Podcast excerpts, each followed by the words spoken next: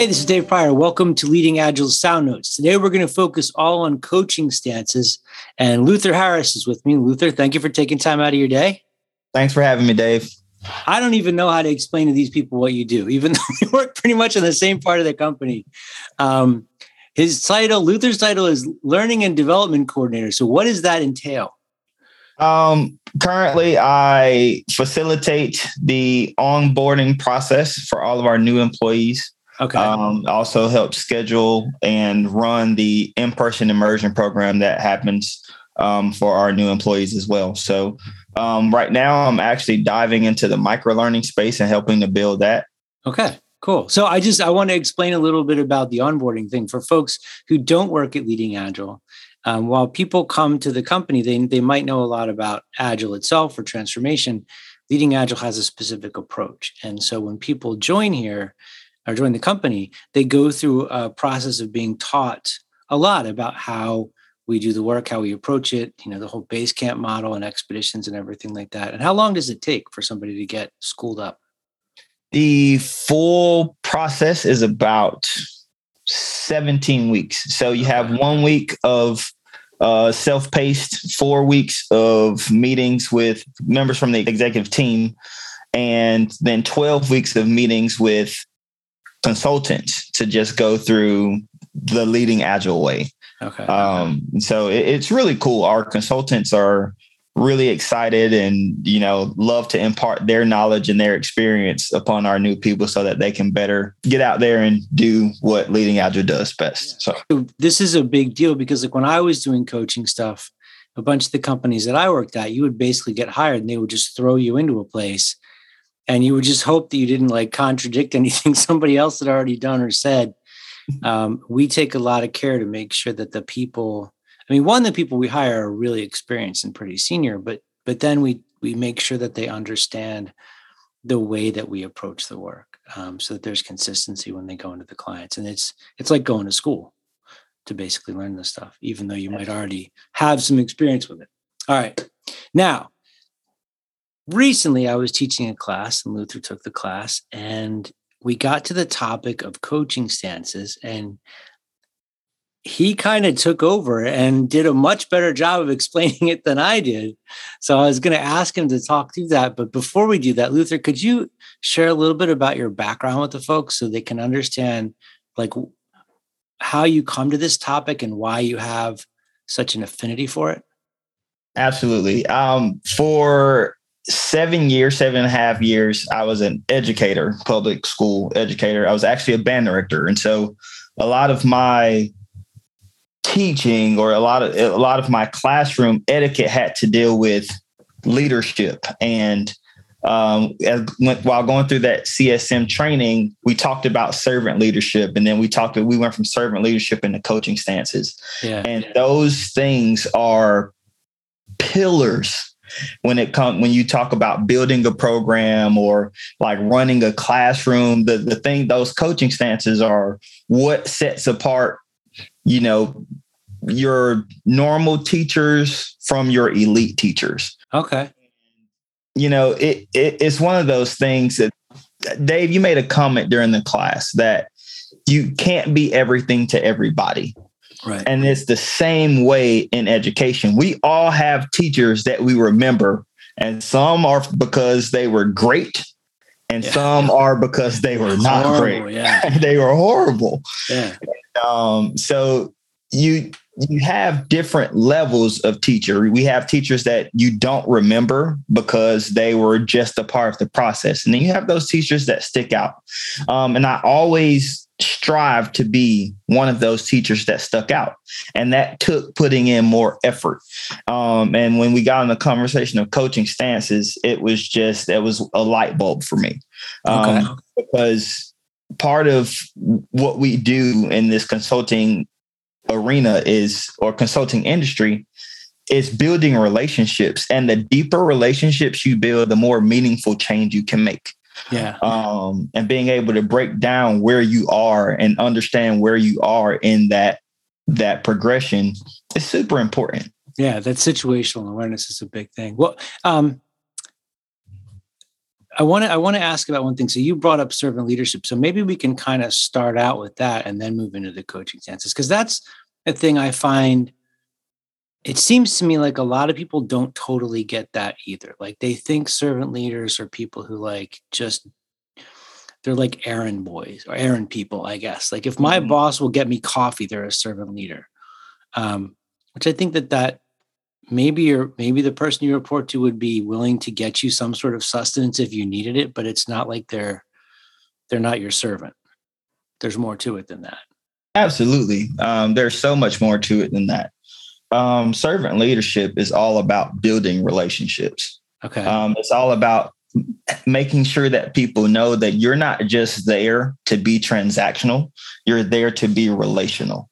Um, even from even from a leadership position. And so um, servant leadership for me is the the willingness and the desire to lift up the others around you so that one they can be successful but two so that you can all share in that success together um, and it, it's vitally important when you when you see organizations that have true servant leadership it's a direct reflection in the culture of that organization. You can feel it. It's almost palpable, yeah, right? Yeah. It's it's almost a tangible thing when you when you know you're going into an organization. People are invested in you, and not just you, the employee, but you, the person, right?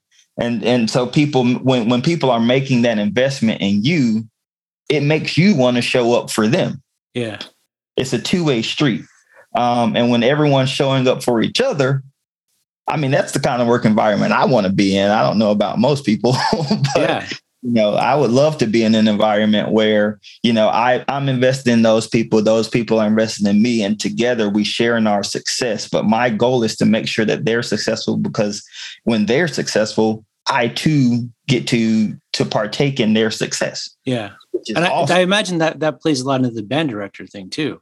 Oh, absolutely, absolutely. Um, you know, uh, there's a movie. You're only as strong as your weakest link, right? Um, that there's an old adage that says that, and um, it's so true. It's so true. And when you can get kids to rally around that weakest player and let them know that, hey, I know you're struggling, but what can I do to help you get to where you want to be? It makes the entire group stronger. Okay. So, do you have a, a good example of somebody that you consider like a, a, servant leader that you can model after? Yeah. Um, when I first moved to Buford, Georgia, um, and attended First Baptist Buford, there is a man in the church named James Reed. Okay. And I, I had never seen anyone serve uh, people the way that he served people. Um, he unapologetically served people. He was willing to give of his means in order to make sure that you had. Um, there at one time, I bought a truck that was way out of my budget, and I was looking to get rid of the truck. And um, he, I mean, he offered. He, hey man, how much do you need in order for you to to make it through the month?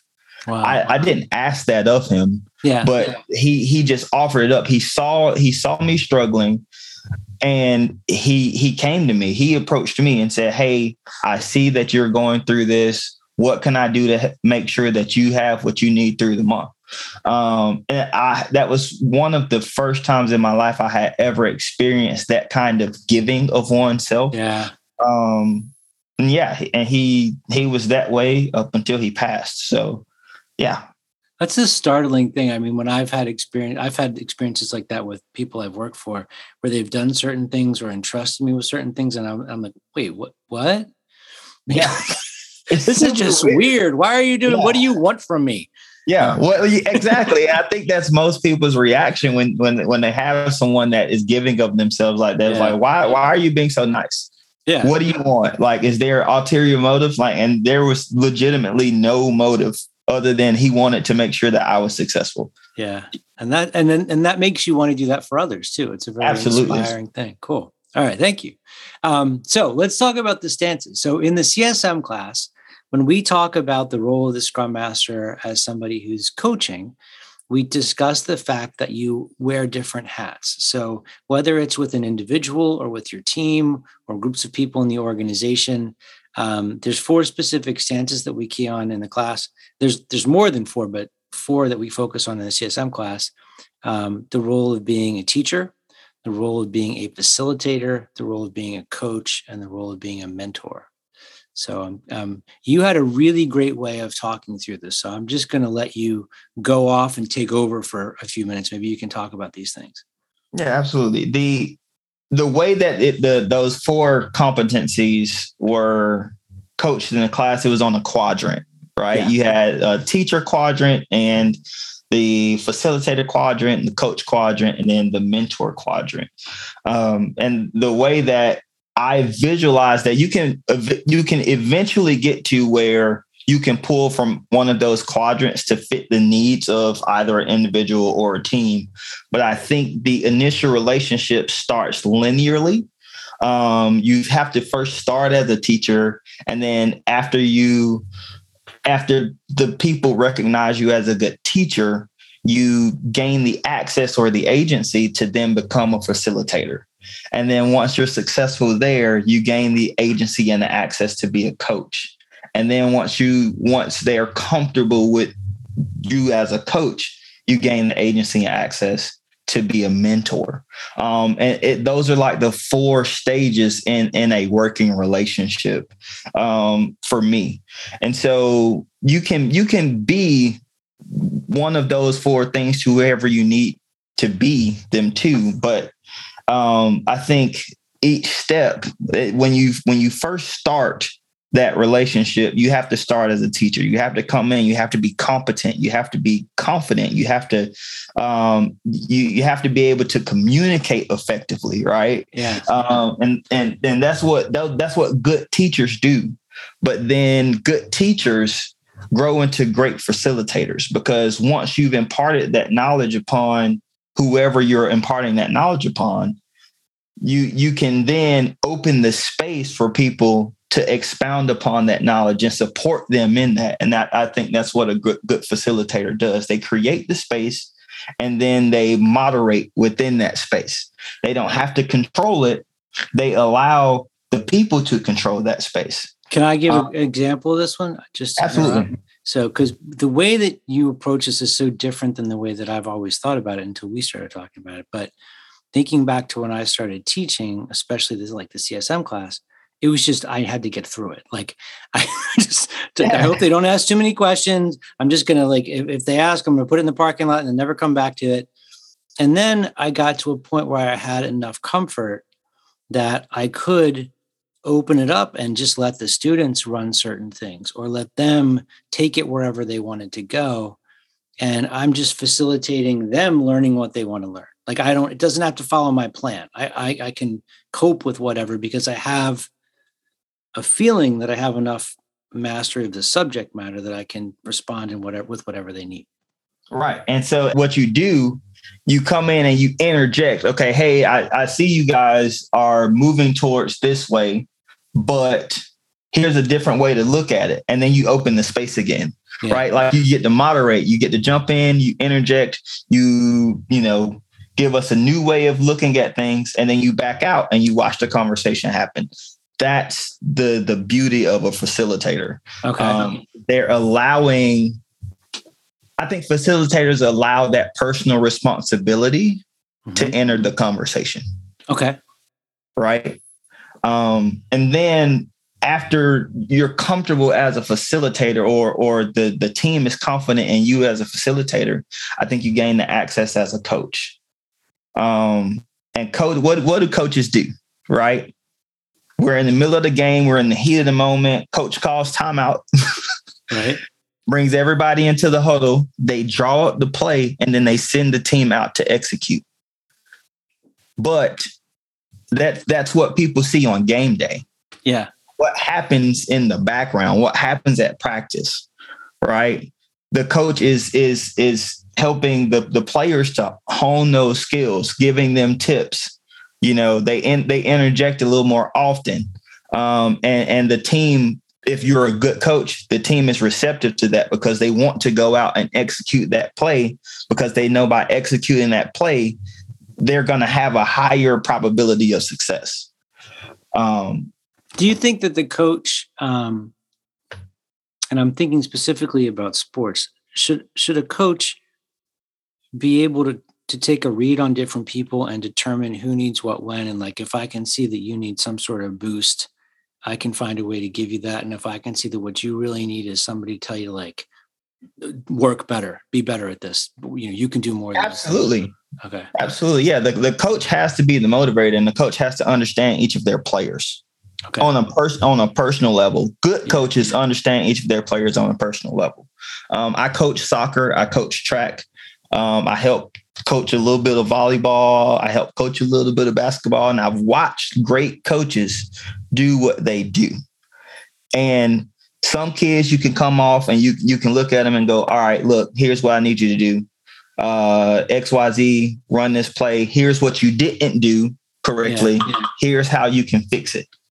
Um, and bad coaches they, they you know the, the, the kid comes off the, the field and they just yell that was terrible. What are you doing? Yeah. go sit down. You're benched. Right? That's what a bad you suck. yeah. yeah. you're terrible. You suck. And, and, and so i've seen both ends of the spectrum but the ones who are effective coaches take the time to break down what went wrong why it went wrong and what they can do better. Okay that's what a good coach does. So there's a thing when we talk about agile coaching that um, I think is an important component of it, where an agile coach, one of our coaches coming into an organization, whatever they see that they want for themselves, that's not going to be part of the conversation. Right. It's discovering what the the people in the company or the company wants to achieve, helping a team or an individual find their own path. What are they willing to do to get there? Keeping them motivated, like you said, but safe at the same time. Yes. Okay. But it doesn't seem like that always plays out so well in the sports example, from what I remember of coaches, because there was obviously a lot of personal involvement in their uh, motivation, I guess, is with quotes well, around it. I mean, as a coach, I'm only as successful as my team is, right? And yeah, so there, of course, there is personal motivation there, but again, it's that we we are all successful together mentality that yeah, the great yeah. coaches have. And and great like you when you hear the difference between a decent coach or a bad coach and a great coach the great coach will say hey we went out eh, you know in the in the instance of a loss right? We went out there we played but i have to be better for my team. I have to be better for my players. That's the mark of a great coach. Because they so recognize they, they take the hit? Yeah absolutely. Okay great coaches take the hit. And here, here's why great coaches take the hit it gains them more access with their players. So I just want to make one mention that this podcast is going to come out the week or the it's the one that's going to follow one that I just did with Mike Cottmeyer. And there's a lot in there that touches on this particular subject about um, when things don't go the way we want, where do we look first? So anybody who wants to hear more about that, I encourage you to check out. Mike had some really interesting things to say about it. Uh, okay, sorry, I interrupted you. No, I hope I didn't. I hope I didn't contradict what he said. No, no, no, no, no. I wouldn't have brought it up if you did. All right. So mentoring. Okay, so mentors are that's like the epitome. That's like the pinnacle of the relationship. That's where that person trusts you personally with okay, their success. You know, a coach, you can trust a coach with the success of the team, but a mentor is trusted with the success of that personal, that that individual. I think, um, and mentors can read the room better than anyone. They can read that person better than anyone. They can read that team, and that team knows that they can go to that person with anything anything. That's like the the that's that's where all of the access is. And they know that that's a safe place that they can go they can vent they can talk they can ask questions and get sound advice.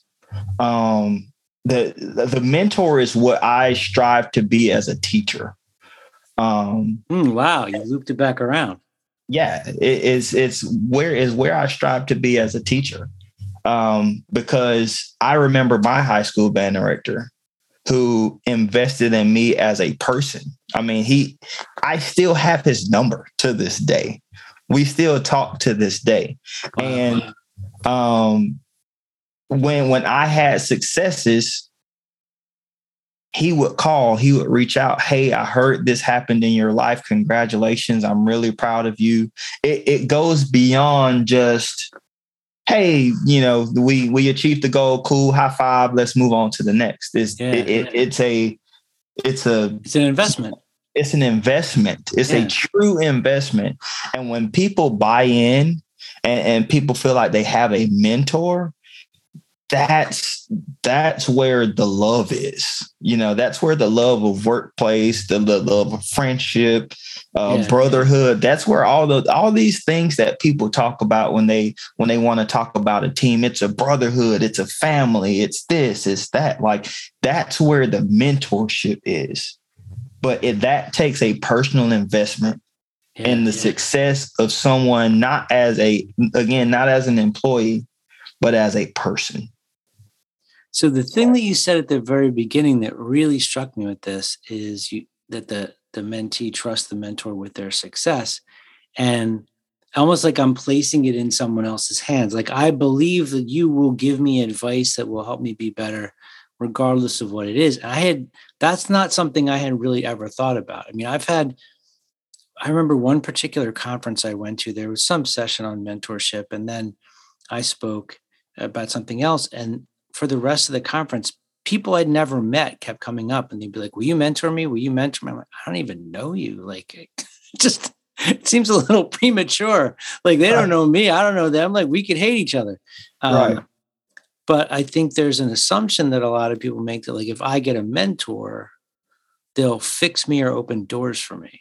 Well, okay. So, a lot of people in that case, in my opinion, yeah, asking for a coach. Will you coach me? Ah, okay. Right. Even if they don't know they're asking for a coach, they need. They don't. Yeah. They, well, people hear mentor and people hear coach, and they go, "Oh, well, those are not synonymous." Yeah. No, not not quite. Like, yeah. Um, you know, a, a coach is more focused on the bigger picture.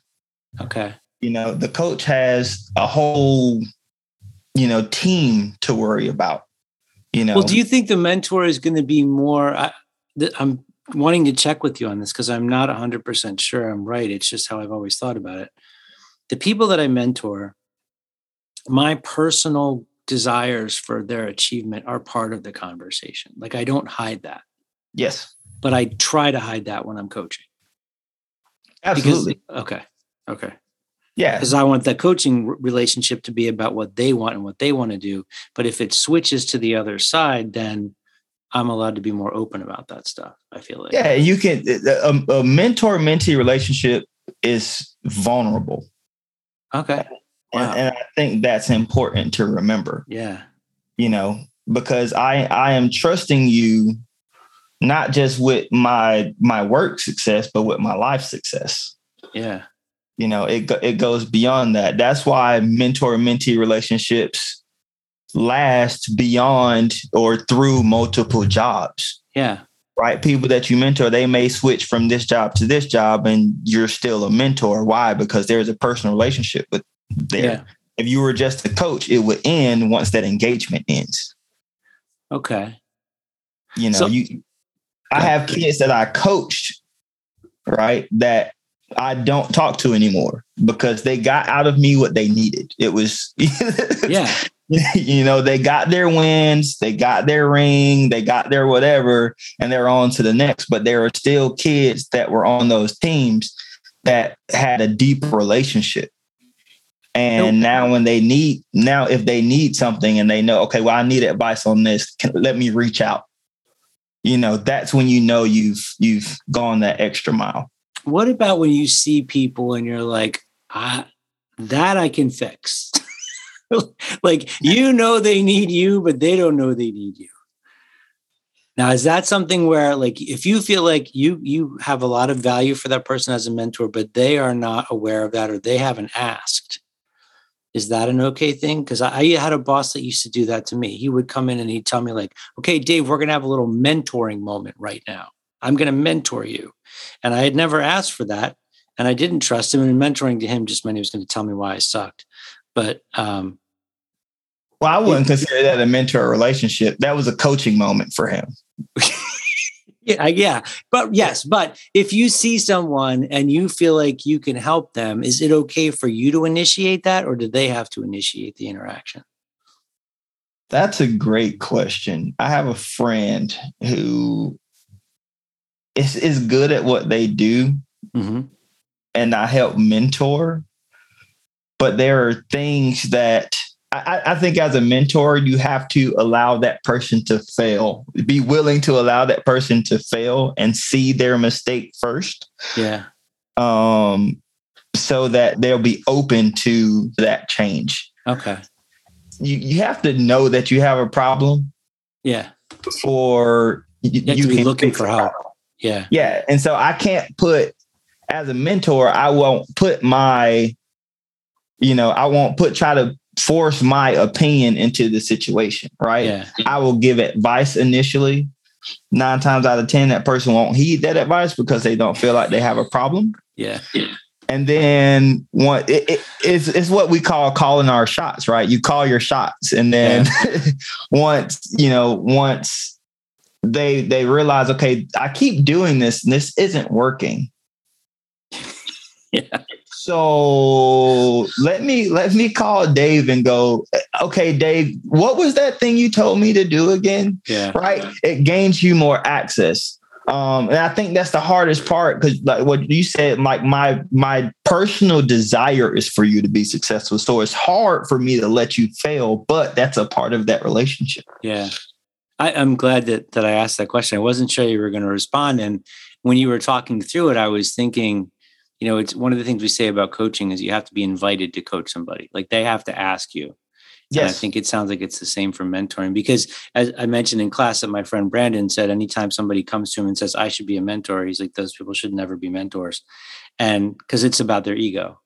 And I think wow. that this might be, I mean, it's not malicious ego, but like if I see someone, because this happens to me all the time, friends or people I work with or whatever, I see something, I'm like, I know I can see this problem. I know how to solve it. But if they haven't seen the problem and they haven't asked me for help and we don't have that kind of relationship, it's not my place. Right.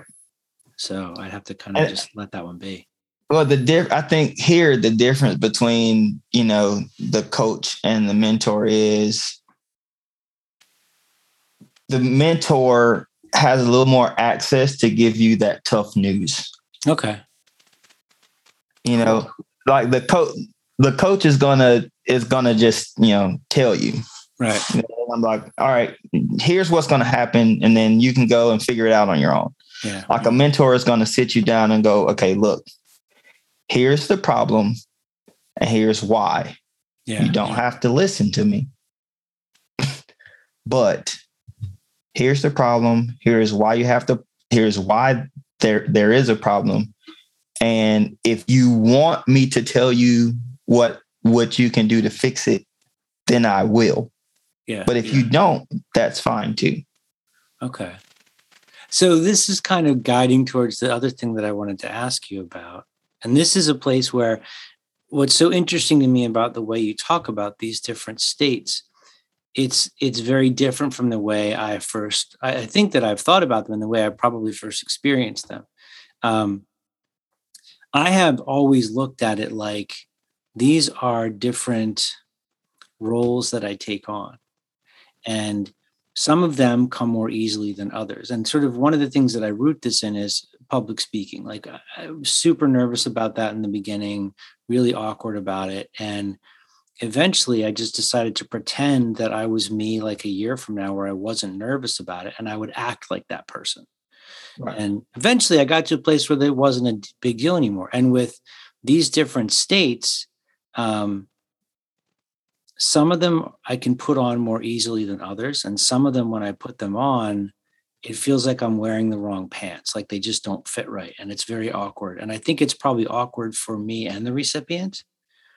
And what I've always said is like, there's just not any way you're going to, it's going to be that way. like you're going to look clumsy and weird, and it's going to be like that until it's not, because I don't know of another way to do it. But I'm wondering if maybe the, walking through them those things in different steps the way that you talked about maybe that could clear that out i'm i'm just well you can't enter a relationship and go, well, I'm going to be your mentor now. Because you you you haven't done the work to gain that access to have yeah. that relationship, you know. And so if you're at the teacher stage in the relationship and your job is to simply impart knowledge, yep. right? Yep. All you need to do is impart knowledge. But as soon as you cross that line and you don't have the access to do that, that that person's going to shut down anyway. So that's why you have people who feel like they have on the wrong pants is they're trying to force their way into a higher um, a higher level in the relationship. Yeah. You know, like mentors have the ability to be facilitators because they're trusted. They have the ability to be a coach because they're trusted.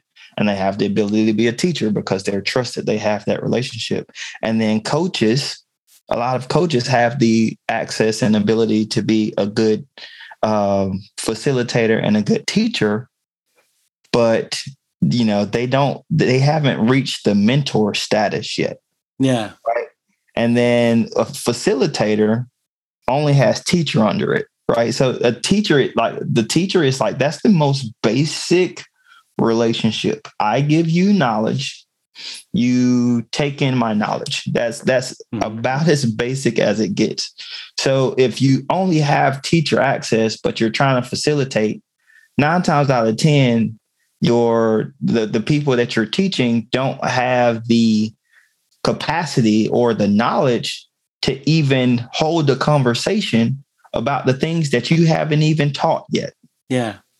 You know what I'm saying? Yeah. And so like you have to really establish that teacher relationship before you can move forward.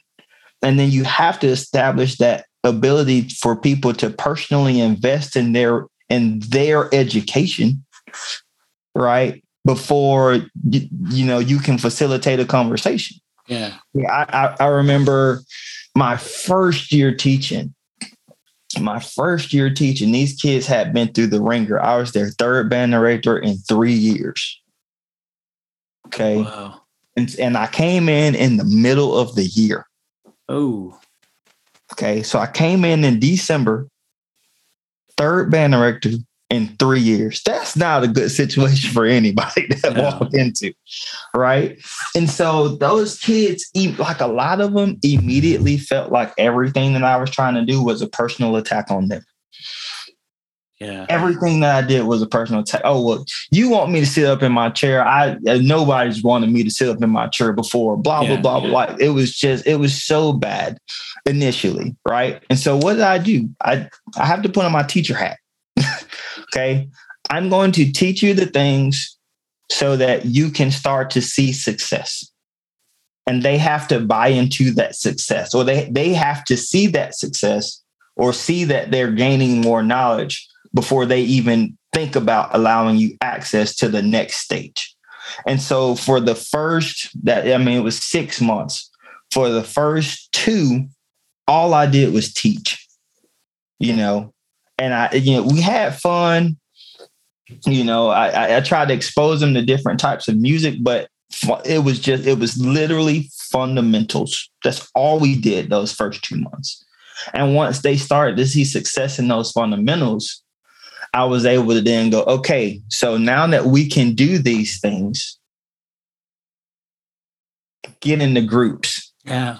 And I want you to take your groups and I want you you guys to coach each other through this short piece of music.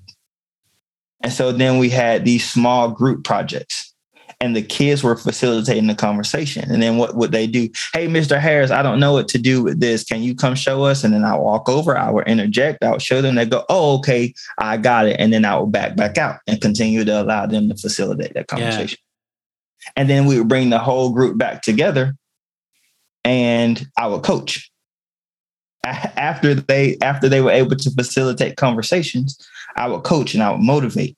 Right? Hey, you got this. I, I, I know I know you think that's hard. That's not hard right now. Here's what you need to do to fix it. I would draw up the play. Hey guys, we're going to get from this this mark to this mark. Okay, and we're going to do it together. Here's how we're going to do it. Draw up yeah, the plan. Blah blah blah blah blah, and then we would do it. And those kids would go awesome. And there were kids in that group who once we got to that level, and they felt like they were successful, that was it for them. That's all they needed. Yeah. You know, and some people, they don't want a mentor. They, they don't need that extra relationship. All they want is their success. And that's totally fine. Like no, no love lost, you know. But I had to be willing to put in that time. Yeah, but then yeah. there were other kids who wanted more from that point forward. You know, and it was Mr. Harris, I want to continue doing this. Um, can you give me lessons? Yeah. And you, you know, do you know someone who gives private lessons that you trust? And then those parents buy in. And and every now at this point, once you hit mentor stage, everybody's buying in and everybody's cohesive. Everybody's on the same page. Everybody wants everyone else to be successful. I want to I want to add a, a, little bit to this. So one thing that, and then we can switch back to music. But in Oklahoma, my daughter my daughter plays trumpet, and um, when she was in high school, she had a, she was taking lessons with a guy at, at OU who became like a mentor for her and opened not just coached her but also introduced her to other people in other situations like had her come sit in when he would play in the orchestra so there yeah. was a time when she sat in a chair next to him or next to his teacher and um, it's it's creating opportunities for people to to grow and and yes. and not and like you said i think not that's not going to be right for everybody but for those who want everybody's it, just not seeking that right? Yeah. And so you have to understand your team and understand where you are with each person on your team. Yeah. Because there are going to be some people on your team that go you know what like once we're successful i'm done with you guys. Yeah. You know we we did our job on to the next. And that's fine yeah. I and think that's fine. Yeah. For the people from leading agile that are listening to this we talk a lot about the um, trust influence loop and i think everything you're talking about and moving through these states all echoes back to that absolutely which is, which is a really amazing thing. Um, absolutely um, I was actually looking at the trust influence loop, and I was not going to bring it up. oh, I love talk, that that loop. So, if, for people that aren't familiar with it, um, the Speed of Trust by uh, his name is also Stephen Covey, but it's the son.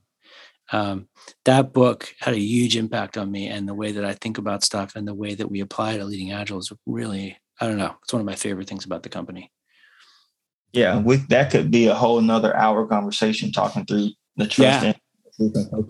This was awesome. I appreciate you taking time out and talking through all this stuff. Do you have any advice for people that are trying to move through these steps? Like trying to learn how to be a scrum master or trying to get their footing with this? I yeah, the understanding your role, um, especially as a scrum master or a product owner, um, understand your role and understand that it takes time to develop these relationships. You cannot go in, and I know you're called an agile coach, coach, um, but you can't go in and just start coaching. You have to understand that you're going into a situation where they don't know what to do. Yeah. They don't know what they don't know. And so your job initially is to teach. And then what, after you're done teaching the methodologies, then your job is to facilitate so that they can take personal ownership of the these the, the progress that they're making. And once you've gotten to that point, then you can coach. Yeah. I want to add a step too. Before you start teaching, just watch for a little while. Yes. Because you don't know what you don't know either. Yeah. You got to figure yeah. out what what's going on, get the lay oh, yeah. in. Yeah. Absolutely. You, you definitely have to observe first. Um, and too many people come in and they go, you know what? I got the corner market on this and let's do it. I'm just going to tell you everything that you need to do and everything that you've been doing wrong for all these years. Yeah. And people don't respond well to that. no, they do not. Yeah. This is great. So, what if folks want to get in touch with you and ask you uh, additional questions about this? What's the best way to reach you? Uh, feel free to email me, uh, luther.harris at leadingagile.com. Uh, and that's L U T H E R dot H A R R I S cool. at leadingagile.com. All right, I'll make sure to include a link to that in your profile page. I really appreciate you. I mean, I appreciate that you took the time out this, but, but more than than anything else, I appreciate that you have a complete had have a different way that, that you look at this. And I have learned a lot from talking about it. So thank you very much. Thanks, Dave. This has been awesome.